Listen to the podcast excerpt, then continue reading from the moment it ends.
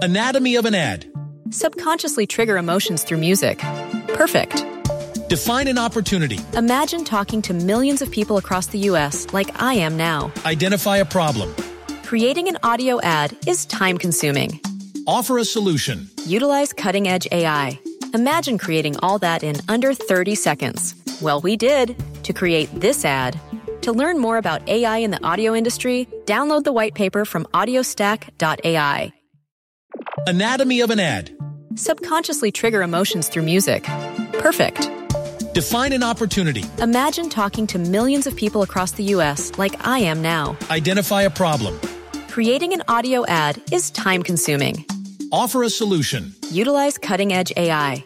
Imagine creating all that in under 30 seconds. Well, we did to create this ad.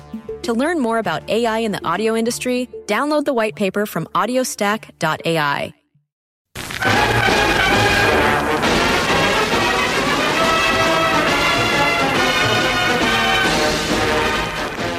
Well, it's finally here. The national championship game tonight, Miami Gardens, Florida, Hard Rock Stadium. And uh, the way we started this, a few good men on the Big Ten podcast this year, I certainly didn't think we'd be talking about a national championship game, including Ohio State, on the night that it's played. But through all the fits and starts, uh, Ohio State's where it always wanted to be. Andy Anders, Bruce Hooley with you here on the A Few Good Men on the Big Ten podcast. Absolutely. Whoops, turn your mic. There you go. There we go. Mic, microphone off. A little bit of technical difficulties to open the podcast. Always a good sign, right? Yeah. Um, It's like a we, we started like Maurkice Pouncey and the Steelers last night. perfect. Perfect. uh, 28 nothing in the first quarter. But Ohio State would take that tonight. Oh, 100%. 100%. Could you see something like that happening in this game? Just I don't like- see. I think both, imagine. I think both offenses are too good for one to go into hibernation. The Steelers have been, you know, kind of on life support the last few games.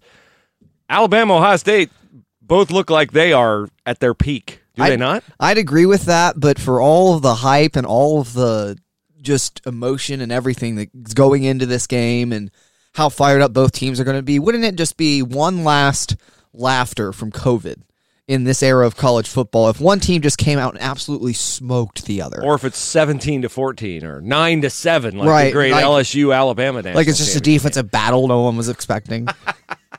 I don't see it. There's way too much offensive talent on this field tonight, uh, but there's NFL talent all over the place. There's NFL talent on Ohio State's defense, Alabama's defense. And I've said, and I don't mean to, I'm not trying to overhype it, because both teams score uh, at an amazing rate. I do think this has the potential to be a USC Texas type national championship game where it's just back and forth and you're like, whoa, whoa, whoa. You know, it's like who can top each other when it comes to athleticism and just raw ability. Exactly. Um, I see it as a shootout. I mean, I'll, I'll I'll spoil. I'll go ahead and get it. My score prediction for this game is Ohio State forty nine, Alabama forty five. Ooh. Um, you know that's that'd be what 90, 94 points. I think those who took the over in Vegas would be Yeah. happy with that result. I I work for a couple different outlets. Uh, one of them I cover Ohio State recruiting for, but I submit a weekly prediction, and that's where that's in. Other people on staff actually predicted a higher score than that, so I'm not alone Wow. in thinking this. Fifty-two to forty-nine, some of them said that I work with over there at Rivals, and um, I, I I don't think it's too far fetched considering these two defenses I think are similar in the fact that they really struggle against the pass. They can stop the run at times. In fact, Ohio State has shut down the run most of the season. They're the number two rush defense in the country, and a lot of people don't realize that because of how bad their pass defense has been. But um, you've got, and then you've got two Heisman caliber quarterbacks. They're going to be slinging it around. Alabama number 79 out of 127 teams against the past. Ohio State number 111. So we aren't dealing with uh, NFL secondaries that these two teams sometimes have outside of a couple players on each side. Yeah, and there's so many unknowns. Uh, we're sitting here recording this podcast today on the Chris Landry Football Network at uh, four minutes after 10 right now. Thanks for watching us on Twitch. Hit that follow button, and you'll get a notification every time we broadcast. We're brought to you by America's Betting Experts. But here we are, uh, 10 hours in advance of kickoff, and we don't know if Jaylen Waddle's going to play for Alabama. And we don't know some of who's going to play for Ohio State because there were rumors all last week that the game was going to be moved back and they had an entire position group testing positive for COVID. And we know Miyan Williams, their backup running back. I mean, are we? Do we know if Master Teague is there? Master Teague, anybody for Ohio State who tested positive for COVID after Christmas Day is not allowed to play according to Big Ten protocols. If Believe so. as I understand it. Yes, that would be right. Okay, so we don't know if Master Teague, who was Ohio State's starting running back all year until Trey Sermon burst on the scene against Northwestern and against Clemson, we don't know if Master Teague is there to back up Trey Sermon. We do know Miyan Williams, who people saw at the end of the Clemson game, a freshman, a bowling ball, a hard running kid. Had two great runs in there. Yeah, he did. Uh, he's not there. We know that from Miyan Williams' own Twitter page. As he said, he wanted to be in Miami, and he's not. Yes. But there are all kinds of rumors about uh, one particular Ohio State defensive lineman, and because of the rumors last week, Andy, about a position group, it has sort of led to this speculation about other guys on the Ohio State defensive line. Right. Uh, the two main ones for everybody who hasn't, I guess, looked at Twitter the past few days is Tommy Togiai and Tyreke Smith. Ohio State starting one technique defensive tackle, the good old nose guard position, and then Tyreke Smith on the edge, who I think him and Cooper have been the two best defensive ends for Ohio State mm-hmm. this year. I don't know if I'd put much gap between the two of them either way. Tyreke Smith did an incredible job pass rushing off the edge against Clemson, I thought. The benefit for Ohio State is we know Zach Harrison is there. He dropped a pin on Twitter. Okay. Just to say he was on location in Miami, essentially. That was a guy they didn't have for the semifinal game. Tyler Friday could be back as well. We don't know when he tested positive. So you get if you get those two back, it could at least you'd have a solid amount of depth on the at the defensive end position. Um, I'm not sure either of those two guys are the pass rusher Tyreke Smith is yet. And that's important. The depth on the Ohio State defensive line is important because while we may not necessarily be in accord with it, and in my case, true confession, I haven't watched Alabama as closely and I'm not as familiar with their personnel as I am Ohio State's, but I know Ohio State has a kick butt offensive line. Oh, 100%. But Bama's offensive line was rated the best in the country. They get their unit, uh, which which will motivate Ohio State. Nobody plays the disrespect card, I think, better than Ohio State. Um, so the depth on the defensive line, given how good Bama is clearly is on the offensive line, that's important. I remember a couple uh, weeks ago, Tom, Le- uh, not Tom Lemming, uh, Tom Luginbill, uh, who is a recruiting guy, also an ESPN guy. They asked him to put together his all 22 for the playoff field. Okay, Bama, Ohio State, Clemson, and Notre Dame. He picked three Bama offensive linemen and he said he'd pick four if Landon Dickerson was there. The only Ohio State had Josh Myers and Wyatt Davis. Clemson had no one, and uh, Notre Dame had no one. But he picked three Bama guys: Josh Myers and Wyatt Davis, Ohio State center and right guard. He said he would have picked Landon Dickerson over Josh Myers. So that tells me it's a big loss for Landon Dickerson not to be there and Bama's offensive line is is pretty good too, because obviously, if he was going to pick more individuals from their line than Ohio State guys, that tells me something. Well, yeah, they've got Leatherwood at left tackle. Here's the thing, though. I, I, I honestly believe that Ohio State has the better offensive line without Landon Dickerson in. Um, I, you look player to player at the two tackles, not because of how well Thayer Munford's done at the left tackle. People, you go back and you watch those games. Nicholas Petit Frere at the right tackle spot is physically dominating people. I mean, imposing his will at the right tackle position. Um, they Ohio State has two rock solid tackles this year, and you know with the Myers Davis combination, Wyatt Davis is probably the best guard in all of college football this season, and then Josh Myers, if not for Landon Dickerson, is probably the best center. Yeah, Wyatt Davis is on every All American team. Every, one. every unanimous first team All. American. Um, so, As is Leatherwood. You As know, is I mean, Leatherwood. Yeah. But Thayer Munford, probably the best tackle in the Big Ten, and Petit Frere might be the two best tackles in the Big Ten this year. Um, other than maybe you got there's a few other Kid names. from Nor- well, there's a kid from Northwestern who opted out. Can't give him best tackle in a Big Ten if he's Right. not playing. Sorry. Yeah, exactly. um, so th- really, this Ohio State line is so solid, and you know what speaks even more to how good this offensive line is is the fact that Paris Johnson doesn't play because. I mean, I know he's a freshman, but you saw what he did. You see what he did when he came into that yeah, Clemson Paris game? Johnson's legit. He's a big time player. Yeah, Paris Johnson, for those who don't know, five star recruit out of Ohio last year. He's a freshman tackle on Ohio State's team. They were playing their backup guard against Clemson because Harry Miller was out with COVID, and I think he'll be out again this week. That isn't confirmed yet. We'll see. We'll see if he's back in time. But uh, So they started his backup, Matt Jones, at left guard, who had a whale of a game as did. well, by the way, until He he, got injured. So then they go to the next guard, which is five star tackle Paris Johnson. So Paris Johnson's playing his first big game reps as the at a position he's unfamiliar with. He's a, he's a tackle, not a guard. And he comes in and he washes a Clemson linebacker seven yards up the field and puts him on his back. Yep.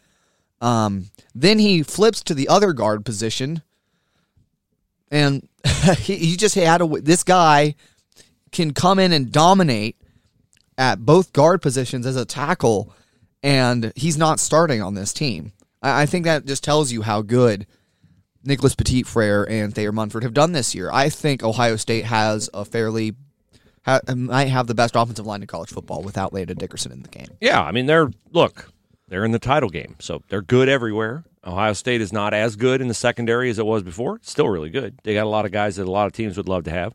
Bama is not as good defensively as it's been in the past. It's still really good. Bama has played some, I think, talent more comparable to itself than Ohio State has. I mean, when you play Georgia, when you play Texas A&M, I think uh, they were behind at halftime against Georgia. Uh, Ohio State has not, I don't think, been behind at halftime, have they? they ne- I don't think there's ever been a time Were where they Ohio down at- State's been threatened. They were way up on Clemson. Oh, I was just trying to think. Northwestern. might no, they were down against Northwestern, Yeah. but it was like, okay, how long is it going to take us before we mow these guys down? exactly. Yeah. um, because you got the feeling Northwestern wasn't going to score a whole lot more, and they weren't going to win that game ten to seven. so uh, I just look. This game is like what college football is in 2020. It's we're talking Andy. You were talking about your predictions 52-49 and whatever the other people's you know other predictions are 52-49. Yours a little bit under that, but not much. Not much. Mine's not going to be much under that. And it feels like all of college football now is the Big 12. And back so then, true. back then, no offense uh, in defense of the Big 12, our friends who follow us at 11 o'clock, but I don't think it's because of the same reason why we used to mock the Big 12. We used to mock the Big 12 because they played no defense. That's why our friends have the title for their podcast, In Defense of the Big 12. Now it's just because everybody plays really great offense. Yes. I mean, when you're talking about Garrett Wilson, Chris Olave, Justin Fields, Trey Sermon, Devonta Smith, Jaylen Waddle, Najee Harris, Mac Jones. I mean, both teams are just loaded with guys that you're going to see a lot of them play for the last time in college tonight, but you're not going to see them for the last time because they're going to be playing for a long, long time. Yeah, legitimate NFL talent, um, both sides of the ball, and just the way the passing games have developed and evolved in college football too. I think what Ryan Day has done is blend a lot of urban spread schemes with NFL pass route combinations, and it's really opened up the way Ohio State can throw the ball. Um, very inventive offensive minds, and Steve Sarkisian, obviously a tremendous offensive coordinator in his own right. Um, I, I'm excited to see the schematic battles of this game too because they're these are both coordinators, and I know Kevin Wilson's Ohio State's offensive coordinator technically, but Ryan Day calls the plays. Correct. These are both guys that can really put their know how to put their players in the best position to get into space to make big plays. Uh, they know how to scheme guys open and get the matchups that they're searching for um, in this game. And I'll, one one thing I'll be interested to see though is that the top receiver in the top corner on both teams, um, how much they match. They're up. both they're all first rounders, okay? Olave's a first first rounder, Devonta Smith's a first rounder, Patrick Surtain's a first rounder, and Shaun Wade's a first rounder. right.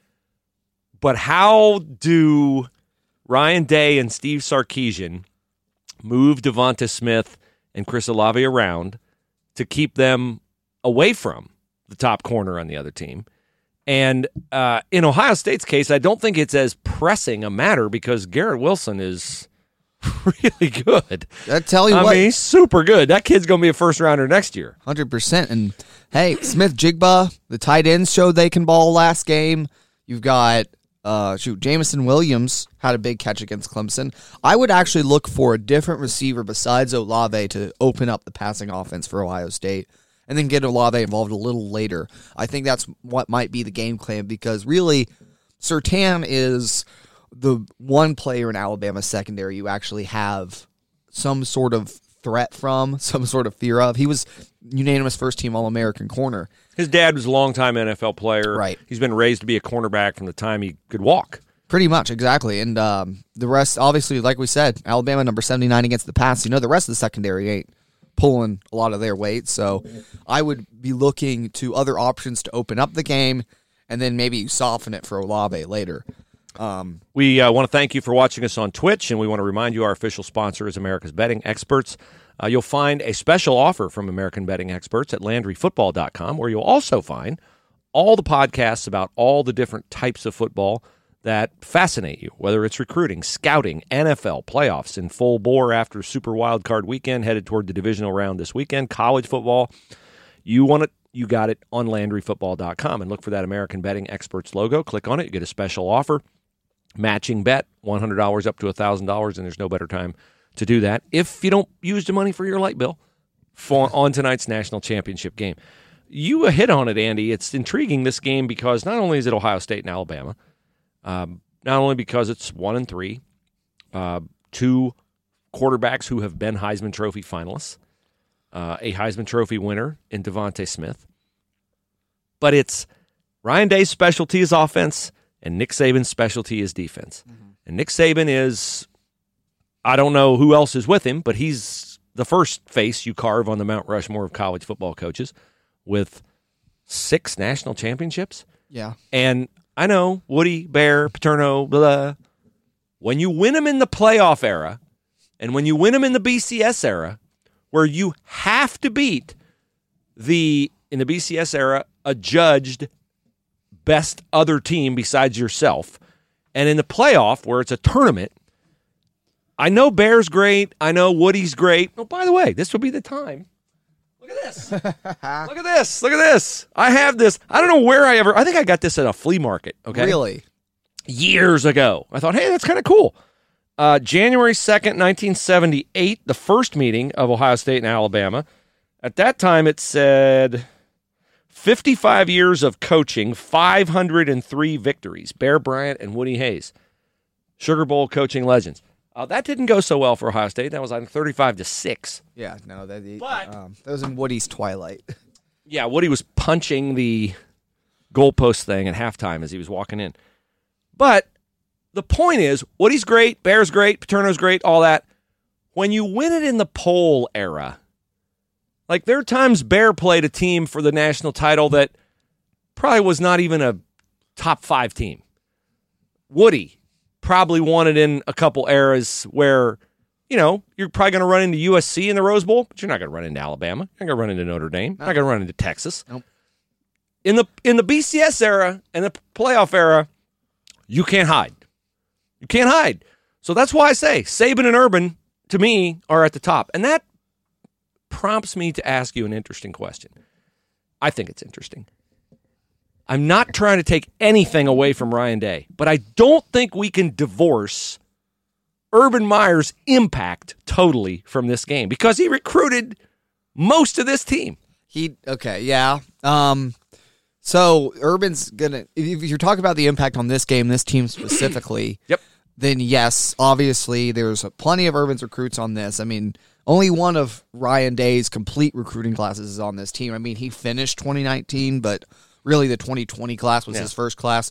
Those guys are all freshmen. Not many are making an impact. They're just depth pieces. I mean, Paris Johnson's played, Jaxon Smith Njigba's played, but none of those guys are the big names of this class. I will say, however, Ryan Day was the main catalyst to get Justin Fields. That's what I was going to say. Was Justin Fields is a Ryan Day guy because Urban, I love you, but I hated the idea that you'd willingly subject your quarterback to 200 hits a year in his offense. Yeah. I just I just can't get peace with that.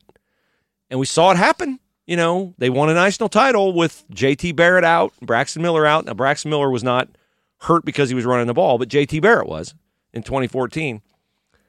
But to me, Justin Fields is a Ryan Day guy, but almost everybody else is an urban guy. Yeah. And so years ago, Buster Olney wrote a book about it's called The Last Night of the Yankee Dynasty, where the Yankees lost to the Diamondbacks in that great game seven. And that was kind of the end of that particular Yankee run. I don't mean it like it's going to go bad for Ohio State tonight. I just mean it like it's a it's a demar- line of demarcation tonight. This is to me the last night of the Urban Meyer dynasty at Ohio State. And I give Ryan credit for everything they got last year. I don't think he babysat that team. I think that team was a better team with him coaching it than it would have been with Urban coaching it. Agree. Because Ryan just has a, a relational style. I'm being very precise in my language here. Hear what I'm saying. Ryan has a relational style that that particular team responded to in a way that I, my opinion is, it would not have responded as well to Urban's relational style. I think, well, even the bigger thing I think Ryan Day did was, frankly, Urban's assistant hires at the end of his Ohio State tenure, lackluster, to, to phrase it nicely. Uh, he got the right guys in there. Jeff Hafley, right defensive coordinator for that team. Ryan Day, Al you're Washington, talking about. Ryan Day, Yes, he made that hire. Ryan Day hired Al Washington, tremendous linebacker coach for this team. I mean, you look at the it is night and day, and it happened in one year, night and day. The difference between what we saw with Bill Davis, Urban's best man, who wasn't necessarily the best man. He was the best man at his wedding, not on his football staff. Yes, um, and then Al Washington comes in, and these line these names that like looked just. We talked about it before the podcast. We didn't think Pete Werner was such a surprise last year. Yeah. to see just how much he could take a jump. And that's, I mean, during 2018, I think we all sat back and said, like, oh, these linebackers are a problem. Bill Davis isn't exactly developing people here. And then Pete Werner starts balling out last year, and you're like, oh, he was really bad. Yeah, yeah, um, Davis. yeah, yeah, yeah. I mean, they just Ryan's got Ryan's gotten the most out of these guys. Now the challenge, and I've said this for a long time, the challenge for Ryan will be once everybody filters out of the program who knew Urban's more uh, what's the word I'm looking for on Urban? It's just more challenging. Urban's Urban's thing was every day was like an exercise in survival. Like, what have you done for me today? Prove your prove yourself today. And I don't mean that Ryan's different uh, in terms of that. Ryan challenges them. He just has a way of doing it that the players who still remember how Urban did it just want to run through a wall for Ryan Day. They do. They might have run. They wanted to run through a wall for Urban Meyer. I think they were afraid not to run through the wall for Urban. With Ryan, they're like, no, I want to run through the wall because I like that guy. So the challenge for Ryan will be once that recollection of how hard life could be under Urban filters out of the program, then you you can't count on the old guys anymore to say, "Hey man, you think this is bad? You don't know how, you know." And Saban, I'm not saying that's not successful. I think Urban, I said Urban and Saban, first two faces I carve on Mount Rushmore. It's just the leadership style is a little bit different. It is. Um, I don't. I'm not concerned about what'll happen when that leadership, when that group leaves from Urban's tenure. And I know a lot of people are saying like a lot of Ryan Day's detractors that aren't Ohio State people. I've seen on social media are like, "Oh, he's doing it with Urban's guys. This should be Urban's team." And well, first off, if if Urban's quarterbacks were still here, if it were Tate Martell, I don't think this team's in the positions in it's in. Um, but barring that, I think Ryan Day has actually recruited, and I, I, I still can't believe I'm saying this. He's recruited better than Urban. Uh, He's got in Because because in part Urban, that Urban- Urban set it up for him. I mean, but, Urban but did Ryan, set up some of those Yeah. c- connections, but look, this is the 2022 class is what I'm looking at right now, right? Mm-hmm. Because the 2020 class, Urban had those relationships. He started those relationships. The current freshman, yeah, Ryan was over control of the program a whole year. He got a majority of the commitments landed during his time as head coach, but Urban really started a lot of those relationships. 2021, the class they're signing now. Every 2022, it's all Ryan Day. That's the Yeah. He. None of those recruits, I would doubt, hardly any of them were contacted when Urban was the coach. And Ohio State's 2022 class, for those of you who haven't followed recruiting, might is shaping up like it could be one of the greatest classes, regardless of team, in the history of recruiting. They've already landed the number one prospect in the country, Quinn Ewers, five star receiver. Um, why am I like Caleb Burton? They've got another five stars. So they're these incredible recruiting hauls. Ryan Day is at number one or number two. His the three classes that he has been 2020, 2021, 2022. So you look at the recruiting, and guys are clearly buying in. He's made incredible assistant hires, which that's a great way to set up long term success for the program. And people are buying into the family atmosphere he's setting up at Ohio State. People are buying into his culture. And if you get the players to buy in, you make good assistant hires, and you recruit well, you're going to have success at college football. On top of all that, he is one of the greatest offensive minds I've seen in college football. I've only been alive a short time, but He's one- really good. he He's is really good. I mean, just incredible offense. Here's what I would say about Ryan Day. And um, when I first got exposed to him, and I've I've been exposed to Ohio State coaches going back to 1987, back to Earle Bruce, covering them. if Ryan Day weren't a head football coach, he'd be the CEO of a million do- of his own million dollar, multi million dollar corporation. He's a leader. He's a leader. He's got a vision. He's got he knows how to lead people. Jeff Hafley, same thing. His defensive coordinator. I- would say that yeah, never have I been more impressed with an Ohio State assistant coach than Jeff Hafley.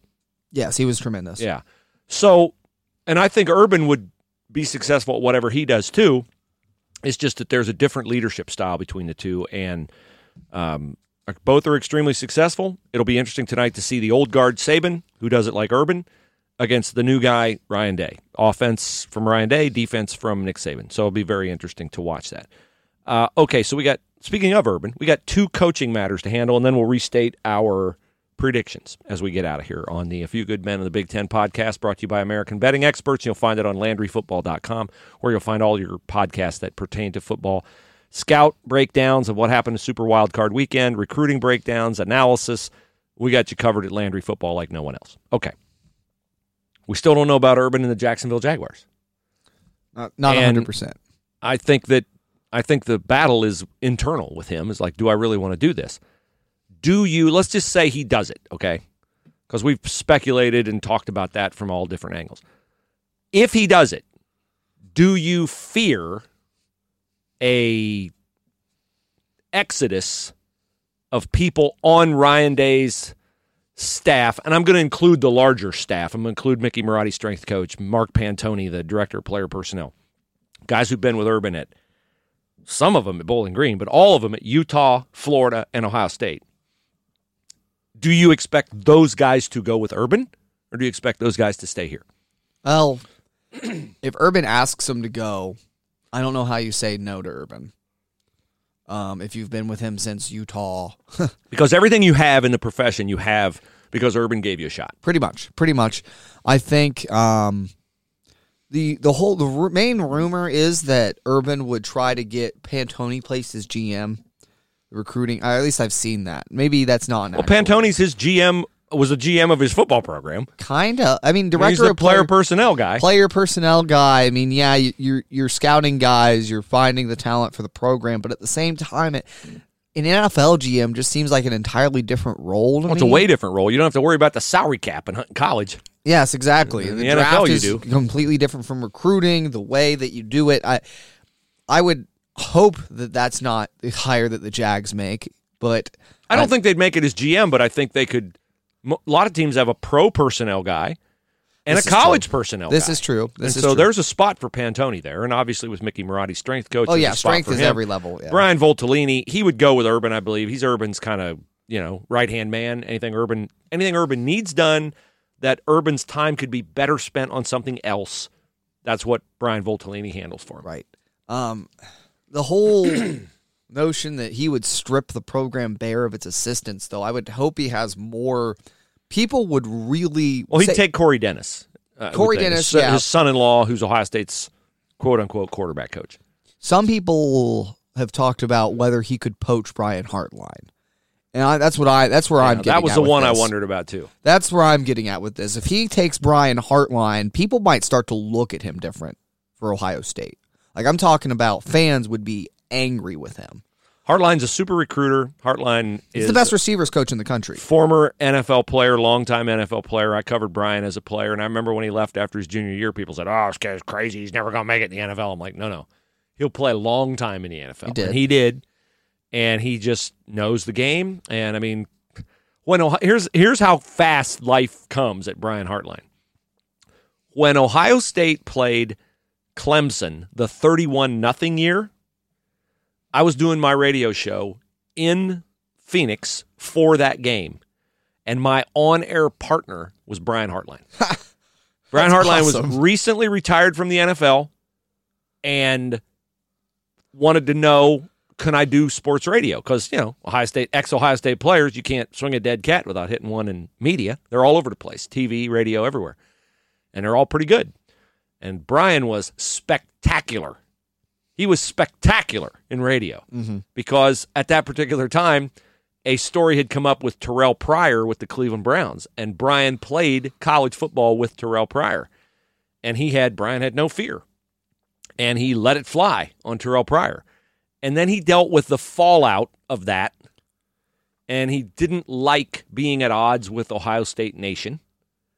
And he got an opportunity to, I think he got an opportunity to go the next year and like play against Ohio State guys in practice. Remember that weird time where like Tajh Boyd could come back to Clemson and could Yes. simulate, you know, players in practice and you could bring in like ex players Uh-huh. to run to be on your scout team.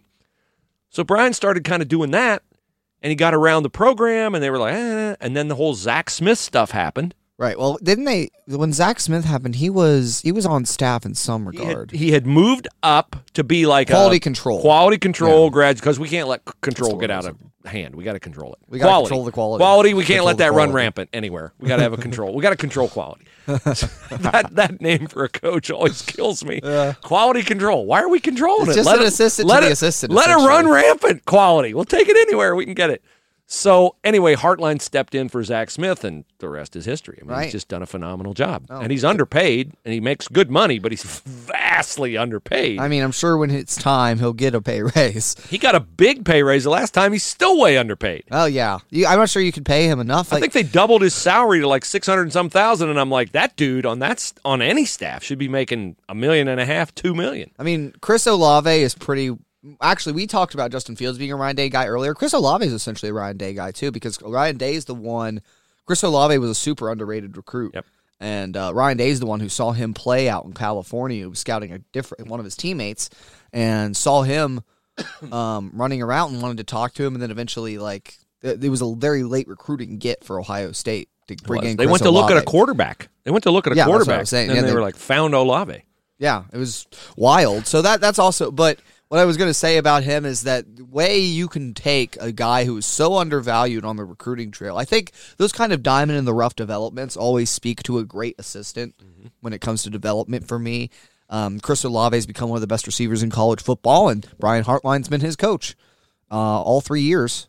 He's been here. Yeah. Okay, we've talked about great coaches: Saban, Urban, Day, Bear, Paterno. Let's talk about one that we go, huh? Jim Harbaugh Oh, yeah, has we had to get signed a five-year contract extension at Michigan with Matt Campbell sitting out there in Ames, Iowa, former Mount Union guy, former Toledo guy, who's won a New Year's Six game with Iowa State. Matt Campbell, who would crawl over broken glass to have the Michigan job. And they want to sign Harbaugh for four, five more years. Five more years. I know they cut his pay in half. Matt Campbell would take four million. That's more than he's making at Iowa State. Michigan, what are you doing? they're settling for Oh, what what the last six years has been under Harbaugh. You know. you know uh, what this reminds me of? This reminds me of people who say, "Well, they can't. They're they're in a marriage and they can't stand their spouse, but their kids are like five years old and they decide to stay together for the kids." You're not doing what's best for the kids. Well, I'm not advocating divorce. It's maybe a bad example, but the point is they re-signed Harbaugh because they can't bring themselves to break up. They can't. I Ah. I wonder. Here's what I wonder, Bruce. I, I wonder what the NFL situation was with him and whether. I mean, you'll never know these kinds of things that go on behind the scenes, but maybe Harbaugh felt it out and thought he couldn't get an NFL job he liked. I think that's exactly what happened. Yeah, and they it was a situation where he Michigan never they just can't drop the shoe on their guy. they can't drop the shoe on their guy. That's their guy. he guaranteed a win and, and delivered in the Ohio State game. And ever since then, he's Michigan's golden boy. And even if it's best for the program, he's a Michigan man with a Michigan background, and they just cannot bring themselves to fire him. They can't be the ones to fire him. Or he just has tell to him, leave. Jim, it's not working. It's not working. We can't lose to Ohio State five straight times, and we can't get plastered the last two times. And it would have been three if they'd have played this year. Oh yeah, It would have made the other two games look close. And it's just like he's not getting it done in recruiting. And I know you like him and he's I get that. But by the same token, it's not a one-way street. He's got to be he, he has taken Michigan to a position in the division they're in to where they're what, the fourth best team? right now Indiana's Right now, better, Ohio yeah. State's better, Penn State's better. Yep. And Michigan State beat them, by the way. A dreadful Michigan State team beat them. Was that game? That game was in Ann Arbor. Uh huh. I know there were no fans, but still, it's in Ann Arbor. Yeah. I'm just like, this is astounding to me with Matt Campbell sitting there. Who, when you watch Matt Campbell in the locker room, which you get the little Twitter videos appearing, I'm like, holy smokes, that guy's got it. He's got it. And so much of being successful in hiring a coach is hiring a guy who fits you. Matt Campbell fits Michigan. He does, and I think he'd be the offensive breath of fresh air they need as well. He gets big, great offensive line. physical guys. Look at how Ohio offensive State line. plays. Oh, what are you doing, Michigan? One of the biggest complaints about Harbaugh is that he has failed to adjust to the new era of college football, and that he still wants to run the Bo Schembechler style schemes from back when he played. And um, Matt Campbell wouldn't do that. Matt Campbell's very much a new age offensive mind but physical. and physical. Yes, Oh, absolutely, boy. absolutely. His teams go run through a brick wall. And player development. He gets two and three star. They get a three star at Iowa State. They're turning cartwheels. And he develops those guys into like big time players. Wow. I'm just astounded. I, I should have played the Colonel. That's my you can't handle the truth. so I don't know. Do you want me to play the Colonel for you today? Do you have Ah, one or not? Let's let's see here. Maybe I might have one on the on the docket. Here. All right. You can't handle the truth. There we go. What do you got for us, Andy? Well, I think um, I, I I I hit on it earlier. I really think that this Ohio State offensive line is actually going to be, and this might be the difference in the game. I don't know because I think this game might come down to who makes three stops in total. But I think Ohio State's offensive line is has a more significant advantage than people are giving it. And some people think like it's a zero sum game between Ohio State's offense, like it's a wash between Ohio State's offensive line and Alabama's defensive line. You you look up and down that roster, they're they're starting they're starting underclassmen on that Alabama defensive line. Um, and you talk about like I know DJ Dale is three hundred pounds, but he's he's not an All American. He's not Wyatt Davis and Josh Myers on the inside. Christian Barmore is a solid guy, um, seven sacks, first team All SEC. But I I think Thayer Munford, when you're talking about a senior who's proven at the tackle position, you're talking about Nicholas Petit Frere. I actually expect Ohio State to have a big advantage up front in this game. And I don't think it's been discussed enough that the guys outside of Josh Myers and Wyatt Davis, again, I hit on it earlier, have been phenomenal this year. Uh, Two good players is not a good offensive line make. And honestly, they didn't play enough games to earn this. But if they this had been a full season, this might go down as this might have gone down as the best offensive line in Ohio State history. A, a program that has an, a very, very, very long and rich history of tremendous offensive linemen and offensive lines. I mean, even recently, last year's offensive line, they they lost Jonah Jackson, and they replaced him with Harry Miller, who's had his struggles early, got much better later, but then his backups in the semifinal game played tremendously. Matt Jones. I, I honestly think the offensive line, there's going to be an offensive line advantage in this game, so much so that if a lot of other things aren't working for Ohio State, they're going to be able to stay in the game because they're going to be able to move the ball. Football is still won in the trenches, and I think the O line D line advantage for Ohio State's going to allow them to move the ball against Alabama, regardless of maybe one or two guys are off tonight, which I don't expect. But um, Yeah, you're going to be able to move the ball with that offensive line. And I would have said they have a big advantage on defense too if uh, not big advantage. I would have said that the defensive line was I would have called this game a lot more conviction if it weren't for the doubts about Togi and Smith because then Ohio State would have almost an equitable D line at the very least. Um, All right. So your score is 49-45 Ohio State. 49-45. You give any uh, any uh, unfolding how that how we get to that? Is it close to the bitter end? Is it a Lato by the way score? Is it I think it's close. I, I think it'll be a teetering on a one-two score game throughout the first three quarters. I think Ohio State will go up 49-38 in the fourth, and then Alabama gets a late response. It'll be a situation where it doesn't come down to the final drive, but Okay. kind of the drive before the final drive, kind of a thing. All right. Uh, my final, I will take Ohio State 45 35. And I concur with your assessment of the line play. I think that will decide the game. I think Ohio State will have the better of it, although not to the degree that they had it against Clemson.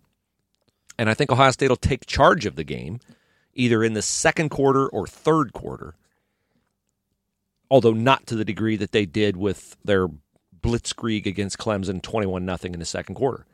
I just think that um, I've watched Bama a lot. I've watched Ohio State a lot. Justin Fields under pressure can do things that Mac Jones cannot do under pressure. And that I think is, is the decisive factor in this football game. I think Najee Harris is tremendous. And if Najee Harris has a night, that's going to be a problem for Ohio State. Najee Harris is the guy that, I mean, this kid, he was on my Heisman ballot. I had uh, Smith one, Lawrence two, and Najee Harris three. I didn't have Mac Jones on my ballot. And I certainly didn't have Kyle Trask on my ballot. But I just think Najee Harris is the guy that is a great player nobody's talking about. Yes, into this, is true. I'm like, he gets lost in the Alabama I'm passing like, game. what? This kid is tremendous. And I'll say too, hey, uh, Ohio State backs out of the backfield. If for some reason Ohio State's really preventing big stuff down the field with DeVonta Smith, and if Jaylen Waddle's back and Mechie for oh, Alabama, uh, he's a guy who can hurt you out of the backfield too, in the same way that Travis Etienne, not to the same and that Travis Etienne could, but Clemson hurt Ohio State a little bit earlier in that game before they adjusted with passes out of the backfield. That could be something they look to. it's hard for me to pick against Bama because I think they're just I think they're great. But I've done this a long time and stuff that makes no sense and should have no impact just has a way of happening. Mm. And I said in the Clemson game, it just felt to me like that was going to be Chris Olave's redemption. And really, I didn't see the Justin Fields versus Trevor Lawrence thing, but it was that too. And I know that the NFL has nothing to do with college, but the Cleveland Browns won a game last night handily against the Steelers that they really had no business winning without their coach, without being able to practice with guys in and out Second of the lineup. team secondary. Yeah, I mean, just crazy that they won that game. And I thought, as I watched that game last night, I thought, you know what? I'm going to be sitting here tomorrow night, and there's going to be a storyline that Ohio has figured out a way to deal with COVID in football that nobody else has figured out because of the Browns winning and because of Ohio State winning. So that's why I'm taking Ohio State. And that's why I'm taking them 45 35 because I didn't expect them to take control of the Clemson game to the degree that they did as early as they did. I didn't expect the Browns to take control of that game last night as early as they did. But I'm not going to ignore those two things. And you can say they have nothing to do with it, and you might be right. But I just got a vibe that that's going to be the long view story of what we're seeing here in the NFL and in college. And the Browns are not going to win a Super Bowl, but the Buckeyes tonight, if they win, they get a title for Ryan Day Yeah. and they elevate themselves. I think before, if they don't win the title tonight, you can't make the argument that they're quite where Clemson and Alabama are because each Clemson and Alabama will have two titles in the playoff era. But I think after tonight, we're going to be sitting here in the playoff era with Bama, Clemson, and Ohio State each having two titles. I I think that too. I uh, I would hope to see it, but I think it'll be a great game either way. Um, the only thing we haven't touched on really is Justin Fields' health. Yeah, Um, do you think? Do you expect him to be at hundred percent for this game? I do, but I don't know how long because if they get a hit on him, I do think his injury is the kind that you can pad up and mitigate with, uh, you know, uh, Toradol or whatever else. But I think if he takes a big hit, then all bets are off. Yeah. Uh, so that might keep them from running him. But Justin Fields has shown himself to be an amazing competitor. The way he bounced back after a, a injury at Michigan to throw a touchdown pass on the next play, the way he bounced back from that Skalski hit to have a big uh, second quarter and second half against Clemson. Uh, I don't I don't foresee Justin Fields being sent to the sidelines and Ohio State having to go with a backup quarterback. Which that'd be interesting. Like if either team, if both teams had to play a backup quarterback, who's in better shape? It is an interesting. Bryce, like what's the kid I see him number nine, uh, who's the number one player in the country. You know, two years ago, he's really good. He can run it. He's Justin Fields like. Uh, the other thing I wanted to mention is it wouldn't shock me if this game came down to a field goal. It wouldn't either. And Will Reichard of Alabama is 13 to 13. And I don't want to put the Maloik on him, but he was he solved what has always been a bugaboo for Nick Saban. And until Nick Saban got Tua and Jalen Hurts, the oddity of the Saban era was they were dominating people with really average quarterbacks. AJ McCarron, who's the other guy? I can't even remember some of the other quarterbacks. And uh, Blake, Greg McElroy. Blake Sims. Well, Blake Sims was, yeah, he wasn't even up to their level. But at any rate, but bad, like average quarterbacks and really super average kickers, which told you how dominant they were everywhere else. Because you would think, well, you got to have a quarterback and you got to have a kicker to win those close games. Well, he solved the quarterback thing with Tua and Hurts, but Hurts really became a true quarterback at Oklahoma under Lincoln Riley but he's definitely solved the kicker thing with Will Reichard. He was the number one kicker in the country. He's 13 of 13. He's made one over 50 yards. He has not missed a kick all year. And whenever I hear that, I always think, oh, that poor kid if he's put in a position where he misses one kick all year and it's for the title. What's go through your level of peace or lack of peace with Ohio State's kicking game? Is Haubeil in or not? Yeah, we don't know. we don't know. Um, if it's not injured. Haubeil, then I'm not at peace with it at all. If it is Haubeil And he's healthy. and he's healthy, if he's 100%, honestly, yeah, I'm confident in it. I think uh, that's a guy. Kickers are head cases, so it's hard to predict uh, motivation for a kicker. You know, it's hard to say, like, guys have a mental edge in kicking. Haubeil is talented, and we've seen it in the past. He made that 55 yarder against Northwestern at the end of the half last year. He before he got injured, uh, pulled his groin kicking a chip shot. You know, he was autom- he seemed automatic this year before before he got hurt. Um, I think if he's back healthy, I am confident in the Ohio State kicking game. All right. So to review, Andy takes Ohio State 49 to 45. I take Ohio State 45. No, no you take them 49 45. Yes. I take them 45 35. And, um, and then we'll see after that if Ryan Day's got to find a bunch of assistant coaches because Urban's taking them away or where we are. But uh, it's going to be, I, I think it's going to be a great game. And I'm looking forward to yeah. it. And I'm glad Ohio State obviously got to play this year. And the only downside of Ohio State winning is the victory lap that Kevin Warren will take for doing everything right. We don't have to talk about that. It might cement him as Big Ten commissioner forever, which into each life a little rain must fall. so everyone have a great day. Enjoy the game tonight, and um, hey, we'll see what we'll see. Celebrate the spectacle. Absolutely. All right, thanks, guys. Our friends in the Big 12 are next. In defense of the Big 12, top of the hour, LandryFootball.com, your source for all things football.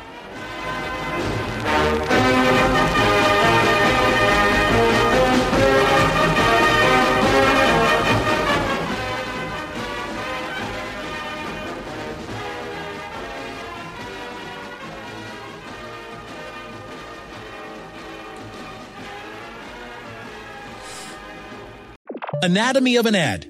Subconsciously trigger emotions through music. Perfect. Define an opportunity. Imagine talking to millions of people across the U.S. like I am now. Identify a problem.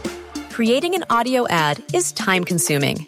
Offer a solution. Utilize cutting edge AI. Imagine creating all that in under 30 seconds. Well, we did to create this ad. To learn more about AI in the audio industry, download the white paper from audiostack.ai. Anatomy of an ad. Subconsciously trigger emotions through music. Perfect. Define an opportunity. Imagine talking to millions of people across the U.S. like I am now. Identify a problem. Creating an audio ad is time consuming. Offer a solution. Utilize cutting edge AI. Imagine creating all that in under 30 seconds. Well, we did to create this ad. To learn more about AI in the audio industry, download the white paper from audiostack.ai.